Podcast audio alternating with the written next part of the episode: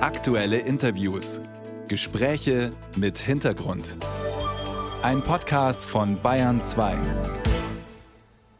Es war die Exxon Valdez und deren Unfall vor 30 Jahren vor Alaska, das Öl, das ins Meer gelangt ist, die verklebten Vögel am Strand, ein Desaster, das uns vor Augen geführt hat, wenn sowas passiert, dann ist richtig die Kacke am Dampfen. Und jetzt könnte sowas, eine Ölpest, wieder passieren, nur viermal größer als bei der Exxon Valdez. Stichwort Jemen.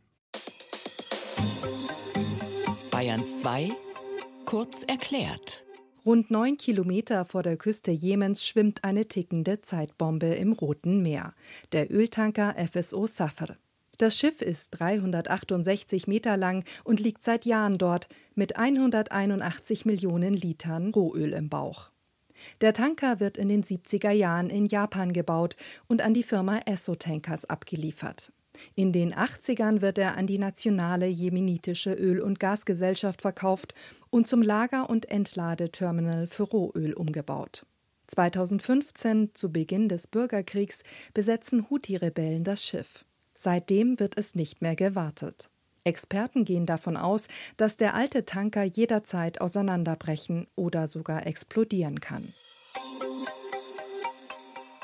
Und dieser alte Tanker, der soll jetzt quasi entleert werden und auf ein anderes Schiff das Öl rübertransportiert werden. Und mit dem Leiter dieser Pumpaktion, der gleichzeitig das UN-Entwicklungsprogramm führt, mit dem bin ich jetzt verbunden, mit Achim Steiner. Grüße, Herr Steiner.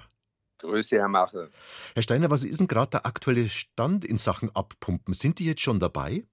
Nein, noch nicht. Seit einigen Tagen liegt dieser alternative Tanker, also die Nautiker, die wir ja gekauft haben, um für diese Aktion ein Schiff zu haben, auf das das Öl gepumpt werden kann, in Djibouti vor Anker.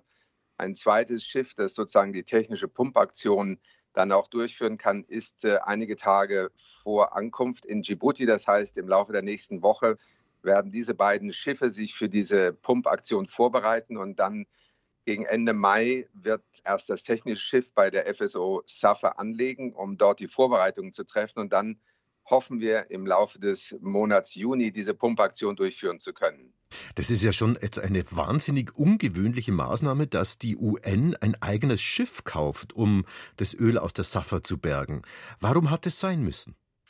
Nun, wie vielleicht viele Ihrer Hörer wissen, ist ja seit über acht Jahren ein großer Konflikt in Gang im Jemen. Es gibt eine international anerkannte Regierung, es gibt eine de facto Autorität in einem anderen Teil des Landes und dieser Tanker liegt nun in einem Konfliktgebiet. Das heißt, nur die Vereinten Nationen waren letztlich eine Plattform, auf der beide Seiten miteinander diese Operation überhaupt verhandeln konnten. Das wurde von den Vereinten Nationen in den vergangenen 18 Monaten mit sehr viel diplomatischem Feingefühl verhandelt. Das hat uns jetzt erlaubt, diese Aktion so vorzubereiten. Und natürlich, wir mussten neue Wege finden. Wie besorgt man einen Öltanker, vor allem auf einem Markt, der im Augenblick sehr stark unter Druck steht? Warum ist denn es eigentlich überhaupt so gefährlich, wenn man das Öl in der Safa lassen würde? Die Safa ist ein 47 Jahre altes Schiff. Das ist erst einmal ein Schiff, das normalerweise schon längst entwrackt worden wäre. Vor allem nach dem Ausbruch des Konfliktes hat vor allem keine Wartung mehr stattgefunden. Das heißt, es bilden sich in den Tanks Gase. Zum Zweiten, das Schiff verrostet. Es hat schon mal ein Ölleck gegeben vor zwei Jahren. Das konnte kurzfristig repariert werden. Dieser Tanker kann jeden Tag auseinanderbrechen oder auch explodieren. Und genau das ist die akute Gefahr, vor dem Hintergrund diese ganze Operation auch letztlich gestartet wurde. Wenn man sich nochmal das vergegenwärtigt, was wäre denn, wenn der Tanker auseinanderbräche?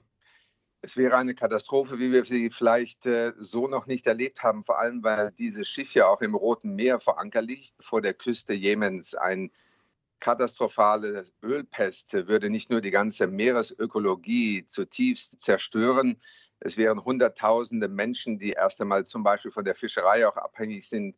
Mangrovenwälder, Fischbestände wären auf 25 Jahre wahrscheinlich erst einmal nicht mehr nutzbar oder nur sehr begrenzt nutzbar. Aber es sind nicht nur diese Auswirkungen im ökologischen Sinne, auch wirtschaftlich betrachtet. Dieses Schiff liegt auf einer Route, die zum Suezkanal führt, das heißt eine Achillessehne des Welthandels. Eine große Ölpest könnte die ganze Schifffahrt beeinträchtigen. Wasserentsalzungsanlagen entlang der Küste der Anrainerländer die Häfen von Jemen, Hodeida und Salef, die im Augenblick absolut zentral sind für die Versorgung mit humanitärer Hilfe, könnten nicht mehr genutzt werden. Der Tourismus würde zusammenbrechen. Das sind nur einige Beispiele dafür, was für eine katastrophale Serie von Auswirkungen eine solche Ölpest haben würde. Herr Steiner, vielleicht blöde Frage, aber ich meine, wieso müssten ihr eigentlich von den Vereinten Nationen da jetzt tätig werden? Ich meine, dieses Teil muss doch irgendjemand gehören, oder? Das Schiff gehört der staatlichen Ölgesellschaft Jemens, nur dadurch, dass es nun in einem Gebiet liegt, das von den anderen, an den sogenannten de facto Authorities, wie wir das nennen, in solchen Situationen kontrolliert wird und das auch ein Kampfgebiet ist, ist letztlich nur mit den Vereinten Nationen erst einmal ein Vermittlungsgespräch möglich gewesen. Zweitens, Sie müssen sich vorstellen, keine Reederei, kein Versicherungsunternehmen, auch keine Salvage Company, also das Unternehmen, das diese Aktion dann durchführt, würde in einem solchen Gebiet arbeiten, wenn nicht die Vereinten Nationen zum einen die Garantien bereitstellen und zum zweiten natürlich auch die Logistik und die internationale Gemeinschaft an einen Tisch holt. Dies ist eine bislang fast ohne Beispiel konzertierte Aktion, kann man es fast nennen, mit vielen Ländern, mit vielen Unternehmen, auch Versicherungsunternehmen. Und genau das war der Grund, weshalb das Entwicklungsprogramm der Vereinten Nationen damit beauftragt wurde, ein hochkomplexes Unterfangen, das eben auch gerade vor dem Hintergrund dieser Kriegshandlungen letztlich nur von den Vereinten Nationen durchgeführt werden kann. Sie sagen jetzt schon hochkomplex. Wenn wir uns die Aktion vorstellen, wie sollte die denn im besten Fall aussehen? Nun, der beste Fall ist, dass innerhalb der nächsten Wochen, wie ich vorhin sagte, erst einmal das technische Begleitschiff an der FSO Safa andeckt. Dann müssen wir, da das Schiff ja sieben Jahre lang nicht mehr gewartet wurde, wir keine Tests machen konnten, daraufhin geprüft werden, inwieweit sich gefährliche Gase in den Tanks gebildet haben. Die müssen dann erst einmal neutralisiert werden. Dann beginnt das sogenannte Ship-to-Ship-Transfer. Das heißt, die Nautiker, der andere Tanker wird anlegen an die FSO Safran, dann wird das Öl von einem Tanker auf den anderen umgepumpt. Nur auch da müssen wir mit enormen Risiken arbeiten, denn das Schiff könnte auseinanderbrechen. Das heißt, dort ist sehr viel technische Expertise auch gefragt wie viel kann man im ersten Durchgang vorne abpumpen, wann muss man weiter hinten abpumpen. Es ist letztlich ein Unterfangen, wo sehr viele Variablen einfach nicht im Augenblick bekannt sind. Deswegen werden auch noch einmal zehn Tage oder 14 Tage darauf verwandt, nur dieses Schiff zu untersuchen und genau festzustellen, wie kann diese Pumpaktion durchgeführt werden. Wie viel kostet denn die Aktion überhaupt? Insgesamt wahrscheinlich um die 129 Millionen Dollar. Es ist ein erstaunlich hoher Betrag, aber nur um Ihnen mal zu verdeutlichen, allein das Schiff auf dem gegenwärtigen Markt, und die Preise sind doppelt so hoch wie noch vor zwei Jahren, kostet uns 55 Millionen Dollar.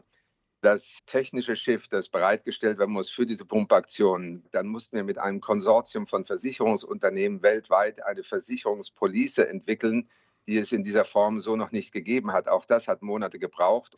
Und hinzu kommt noch sehr viel Arbeit mit internationalen Juristen beim Seerecht, bei der Verantwortung auch der Anrainerstaaten. Und so haben wir ja fast ein Jahr daran gearbeitet, um eine solche Operation überhaupt möglich zu machen. Ja, da wünschen wir Ihnen auf jeden Fall allen erdenklichen Erfolg. Achim Steiner war das. Er ist verantwortlich dafür von den Vereinten Nationen, dass quasi 180 Millionen Liter Öl aus der Safa rausgepumpt werden in die Nautica und dann sicher abtransportiert werden. Vielen Dank Ihnen und Grüße nach New York. Ich danke Ihnen, Herr Mache.